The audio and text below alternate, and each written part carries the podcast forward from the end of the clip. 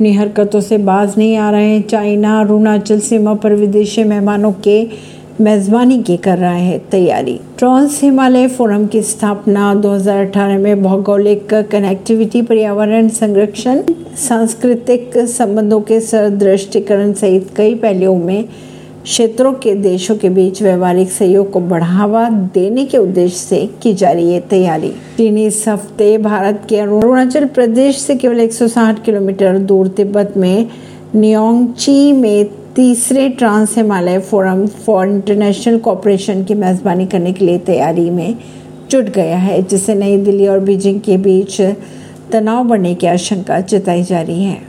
परवीन अर्शी, नई दिल्ली से।